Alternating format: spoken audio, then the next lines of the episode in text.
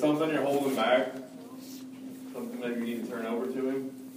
I'm just talking to myself, maybe it's me too. No, you're not. I see all these kids, what made me think of it, I seen these kids up here holding their hands up in the air. And that's a sign of I surrender, Yeah. when I hold my hands in the air like this. The kids were all doing it, but Good I job, didn't turn kids. the adults, but were you surrendering to God when we did this? Were we afraid to raise our hands up? Yeah, Jason was. That's awesome, buddy. Tonight is a hard message for me to bring. This is a, one of kind of a, um, it's a love, me- it's out of love. it's about reverence. The, the definition of reverence is a feeling of, uh, a feeling of profound awe and, and respect, often love. Are we reverencing God today? Are we're reverencing God's house?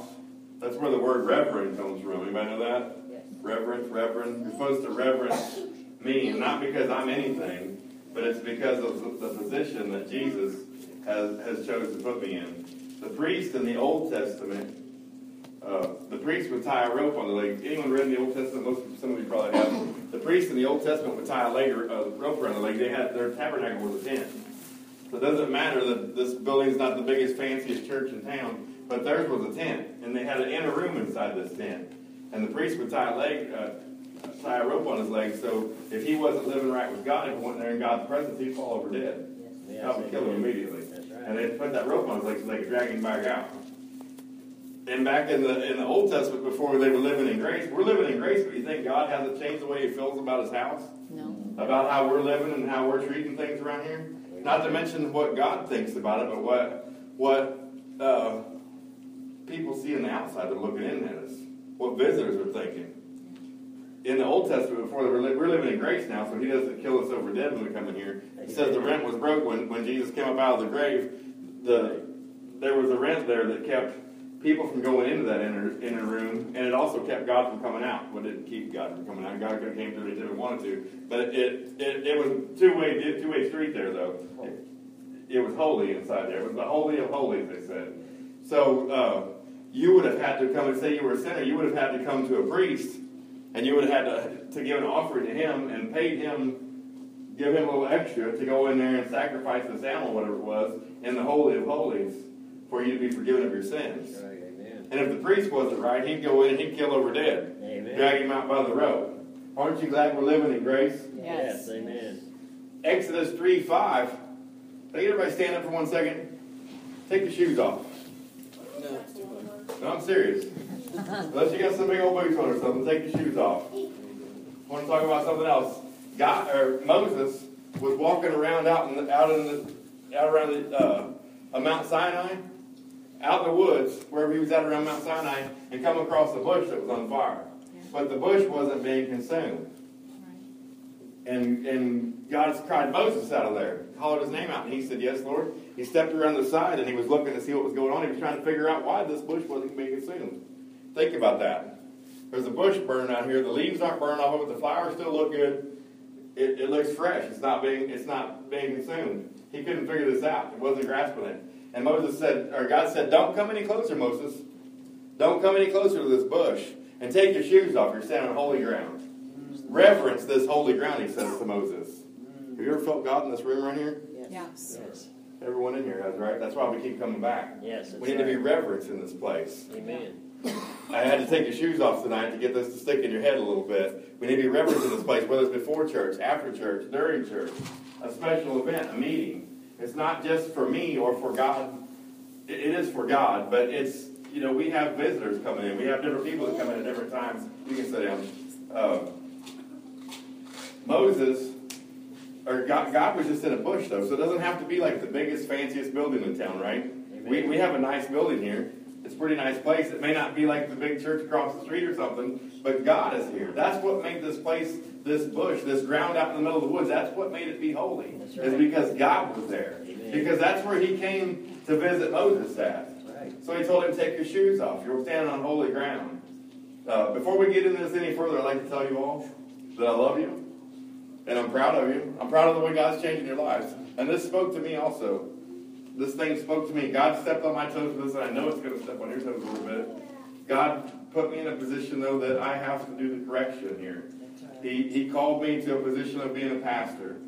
And this is one of the hardest things to do is, is to correct people when they're getting out of line. But if I don't do this, you know, I started thinking about the bishop. What if the bishop came in and solves? There, there's a few things that are going on here. We're going to get into a little bit, but maybe, maybe I might. It depends what the Spirit leads me at. Uh, if the bishop comes in and sees some things that are happening here, I would have to answer for those things. That's the first place my mind went with this, right? I, I'm accountable to the bishop.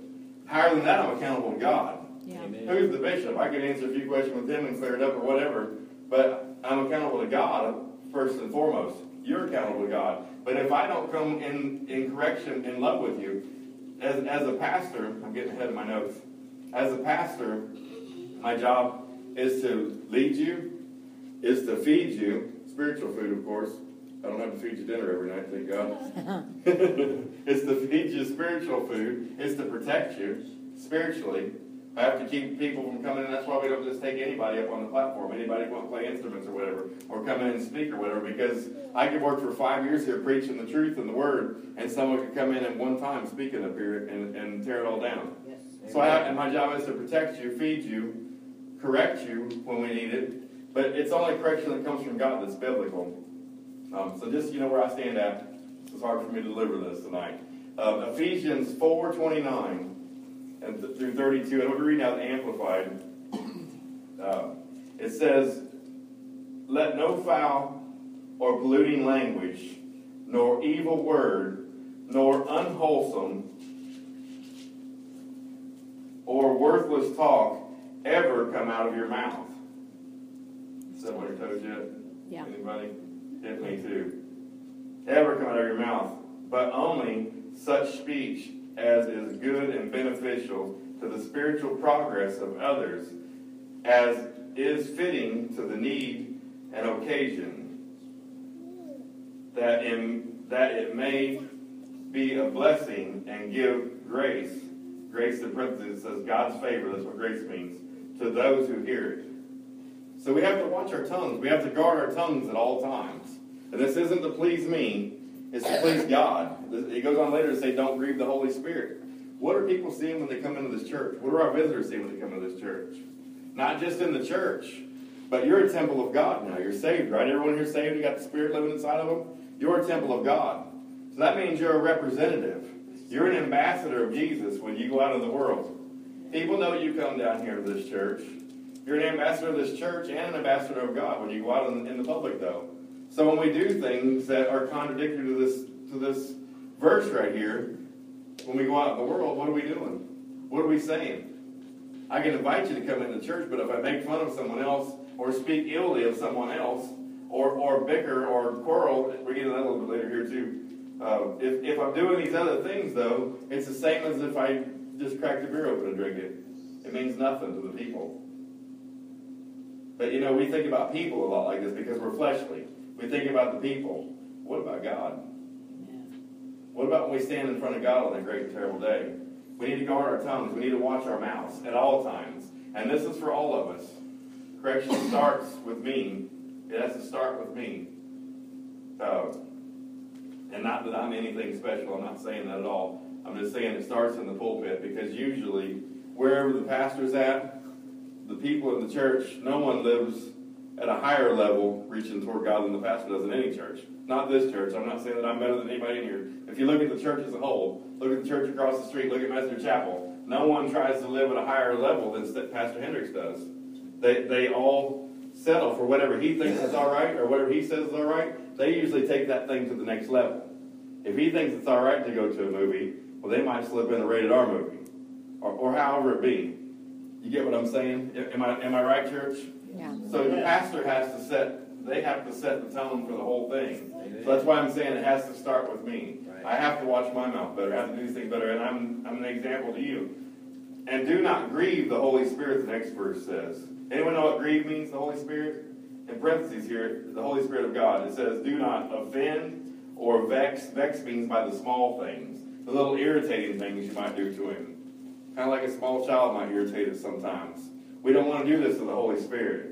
Or sadden him. by whom ye are sealed, ye were sealed, marked and branded as God's own, secured for the day of redemption, of final rep, or final deliverance through Christ from evil and consequences of sin. What's he talking about here? He's talking about the end of times, right? The rapture. So we don't want to do this, but we were sealed with the Holy Spirit until that time when we when we get out of here when sin has no more hold on us, has nothing else. It has no hold on us now because we're saved. You get what I'm saying, though, right? On that final day, we don't want to offend the Holy Spirit. Anybody want to see the Spirit move in this church? Amen. I mean, not just a little feeling, a little touch touchy feely stuff. Yeah. I'm Amen. talking about move in this Yeah. church. Yeah. People slaying in the Spirit, people speaking in tongues, That's right. people miraculously healed. We've already seen this, right? Yes. So if we're if we are offending or grieving the Holy Spirit, do you think this is going to happen? No. We have to take correction. You you should want correction as a, as a Christian. You should want tr- correction. You should be constantly reaching for change Yeah. because we're not perfect, right? No. How do we get perfect? We change. We are being perfected. If we want to see these things happen in this church, we can't be grieving the Holy Spirit. We have to put a guard on our mouth. We have to be watching what we're doing. It's not just our mouth. When, when we're down here praying, one thing I see happen in the church a lot is when we're down here praying or we're singing, there are people talking and and things going on, and, and I'm not calling anybody out on anything, but do you think that's reverence, reverence in God's house? I mean, if someone's down here making a decision, sometimes it could be. You know what the most important part of the service is? Anybody? Altar call. The altar call is the most important part of the service. The other part's teaching and, and, and preaching. It's getting God's word. It's getting God's truth out there. It's important, but the most important part of the service is the altar call at the end. People are making decisions, life or death decisions. This is for eternity.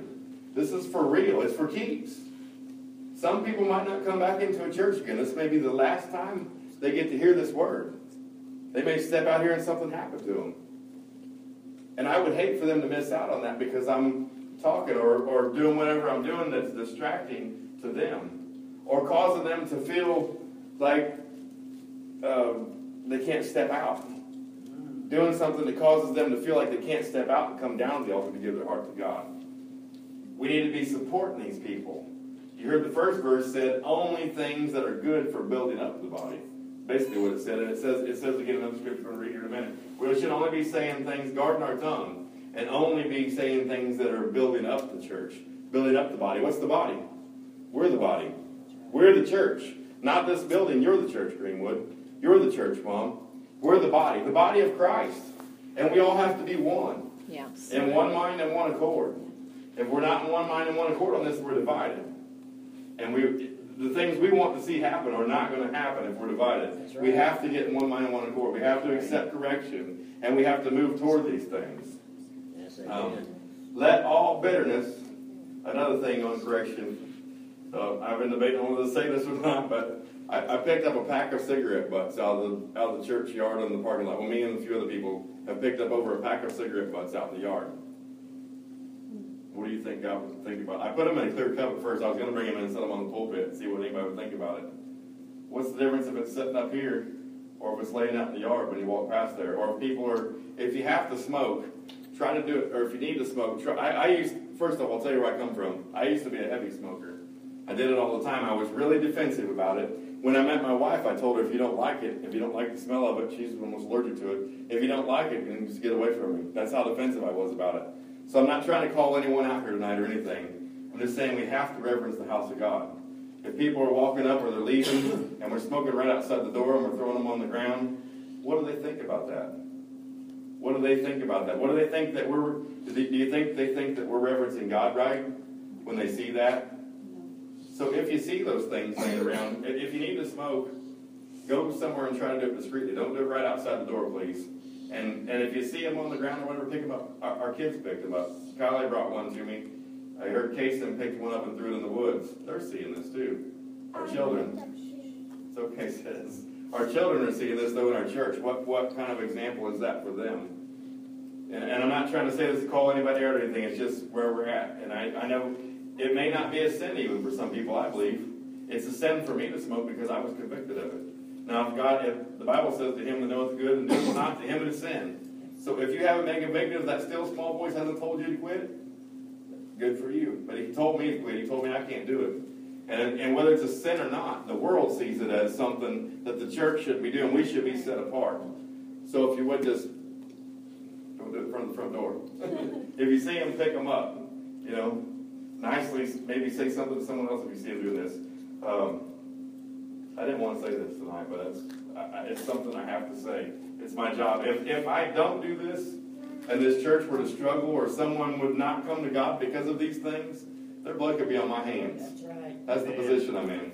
Yep. The Bible says because I'm called to be a pastor, I'll be held to a higher standard. Right. And, and I, I have to say this, I can't just let it go undone and then let it keep going on and, and keep going on and going on down the road and then it, then it's a bigger deal down the road. Um, 31 says, let all bitterness and indignation and wrath, in parentheses it says passion, rage, and bad temper, and resentment, it goes on to say, and in parentheses it says anger, animosity, quarreling, brawling, clamor, and contention. Anybody know what those mean? And slander, in parentheses it says evil speaking, abusive or blasphemous language, be banished from you. What's that mean if we banish these things from us? We get rid of them completely. If something's banished, we don't allow it in the building anymore. We don't allow it in us anymore. We don't allow these things in our life anymore. You know, the devil, he tricks us a lot. I'm going to get into this in just a second. uh, where was that? Blasphemous language be banished from you. With all malice, anybody know what malice is? Spite or ill will.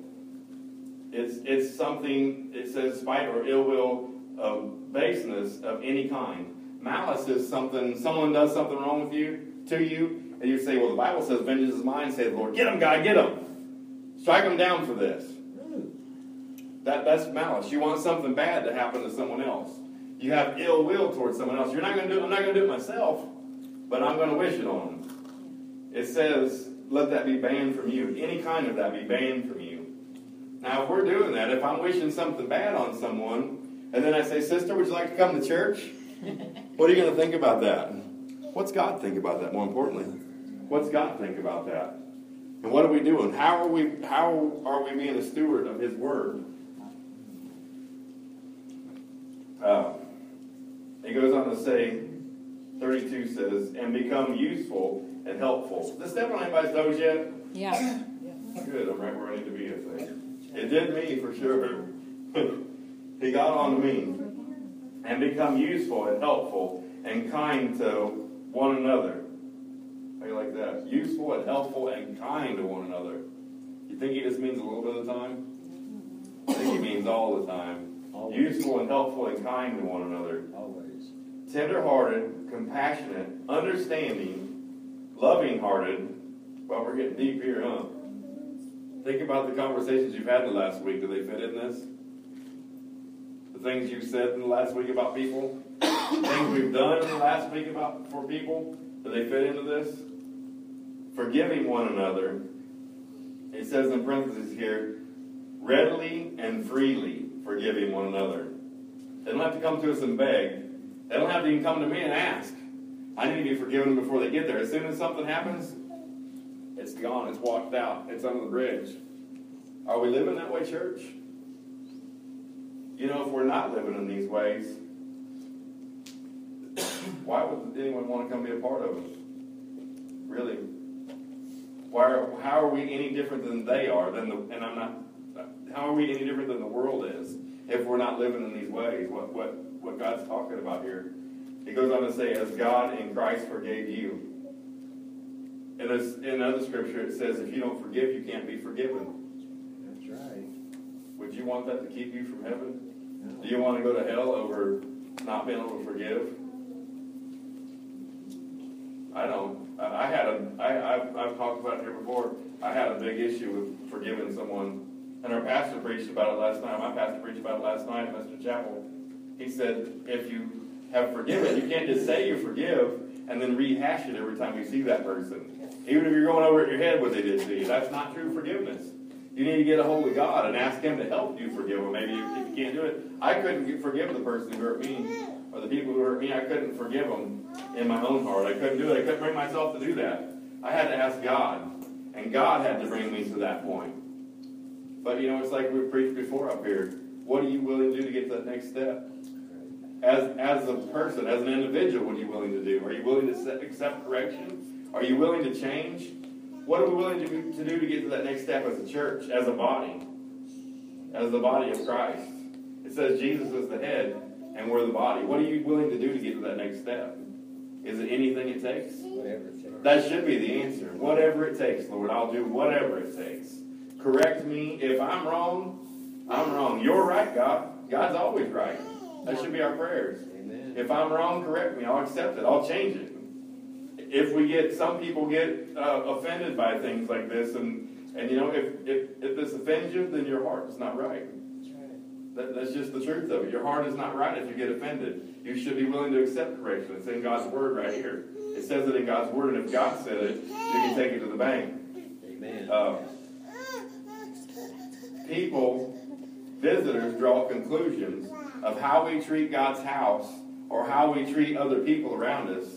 If we're in here bringing drama in the church and bickering or whatever amongst each other before church, after church, whatever, things like this are going on, visitors see these things.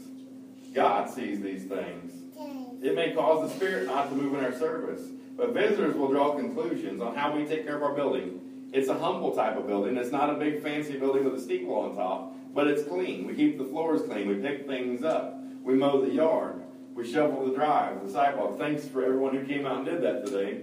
I, I had to work. I couldn't get out here today. But we take care of things like that. We make sure it's properly taken care of. We're working on painting it. Visitors see these things. They see the, the physical things of the building Right. the mechanical things of the building. They also see our hearts, our lives when they come in. People can see. People can see if you're genuine or not, Amen. especially when you're out in the real world. What are, what are you showing to your family? We have family that may never come into the church. Guess what? You're the one that needs to speak to them. Acts 1 8 says, You'll be my disciples. First here in Judea, then in Samaria, to the farthest place of the earth. That's you. And you. And you. And me. We have to spread this every day. We're the ones that need to be in this every day. Um, the devil, a lot of times we fall into these things again. We fall back into the same traps. We fall back into the same things again. Because the devil, anybody remember what the definition of the devil was from Sunday? Slander, Anybody take attention? Slander. A slander, a false accuser. Mm-hmm. He's a false accuser. See, God's word says that when you get saved, you're a changed man. Old things are passed away. They're dead. Yeah. So if I was if I was talking bad about people and I did these things and the things of the world, I looked like the world before I was saved, right? Right. But once I got saved, those things are dead. Amen. And a new man rises up. That's right. Now the devil, he doesn't want you to believe that. Let me tell you, God's word says he took your sin, he wadded it up, and he cast it as far as the east is from the west. You'll never see that sin again. You'll never see it again. God forgave you for it. You are forgiven. You are victorious. Amen. You are good enough. Yeah. You are good enough. That's what God's word says. But the devil, he wants to be a false accuser. He wants to keep reminding you of the things you were in the past. He doesn't want to let you forget about them. He wants to make you stumble and trip you up and keep your mouth moving the same way it was before. Keep your actions going the same way it was before. Keep the drama going in your life. This is what he wants to do. That's right. Are we going to let him do that to us? No. No, not at all. No, we need to use God's word against him. We need the, the Bible says resist the devil. Actually, in this in this chapter right here, this is a really good chapter. Y'all should read the whole thing. Ephesians four. It's only thirty two verses. It says resist the devil, and he will flee. And let me tell you, he can move fast when he's fleeing away from God's word. He can get on down the road. Uh, change begins in the pulpit. I think I've kind of covered this a little bit already. It's up to me to start the change out because I'm the example of the church. Not that I'm anything, but it's just because of God chose me, He called me to put me in a position. And then it moves on to the church, the one body. You're an example. You're an ambassador all the time. Every waking moment, you're an ambassador for God. You're an ambassador for this church. What are we doing with that? What's the world seeing? So through, if, if every pastor in the country, in the world, would get his heart right and would start teaching sound doctrine, the truth, and the church would begin to change and live according to the truth and the sound doctrine, guess what would happen? I believe we would see the public change. We would see the world change. It's not going to come from the President of the United States.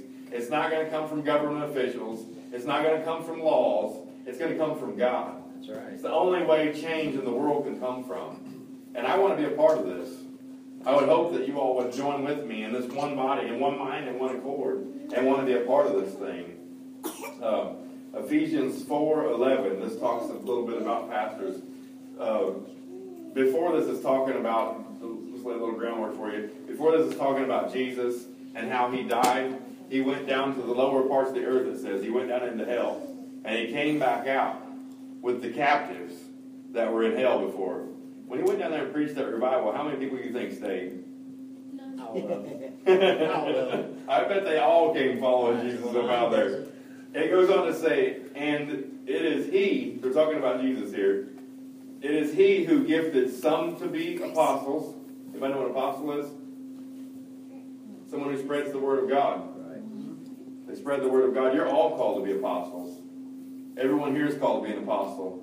And some people say that the gifts of the Spirit and, and speaking in tongues and healings, divine healings, and these things, they're for the apostles that, that walk with Jesus Christ.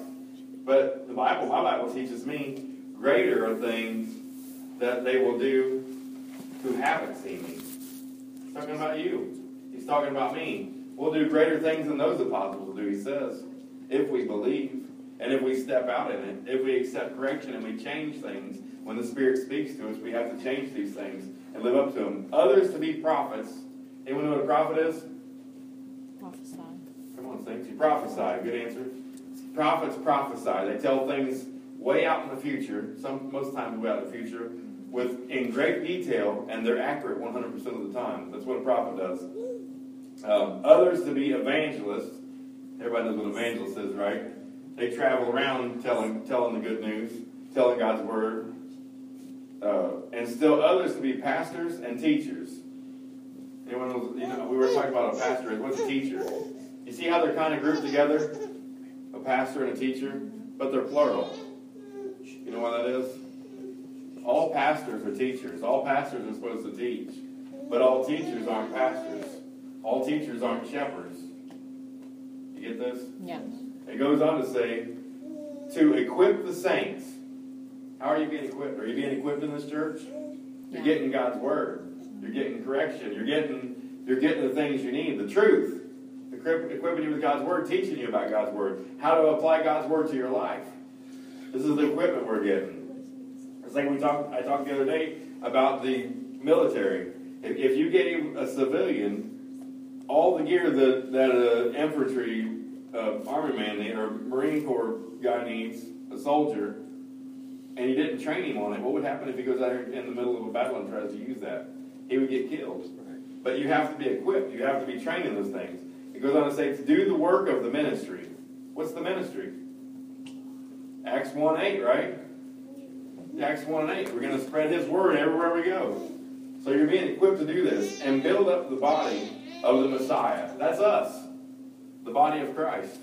The body of Jesus. We are the body of Jesus. He's the head. Am I boring y'all yet? I'm about done. It goes on, has another scripture that backs up the one earlier. Until all of us are united in faith and in the full knowledge of, of God's Son, and until we attain mature adulthood and the full standard of development in the Messiah. What's he talking about there? Come on, saints. Full development. Huh? Full development. Full development. We'll never be fully developed or being perfected. He's talking about the end.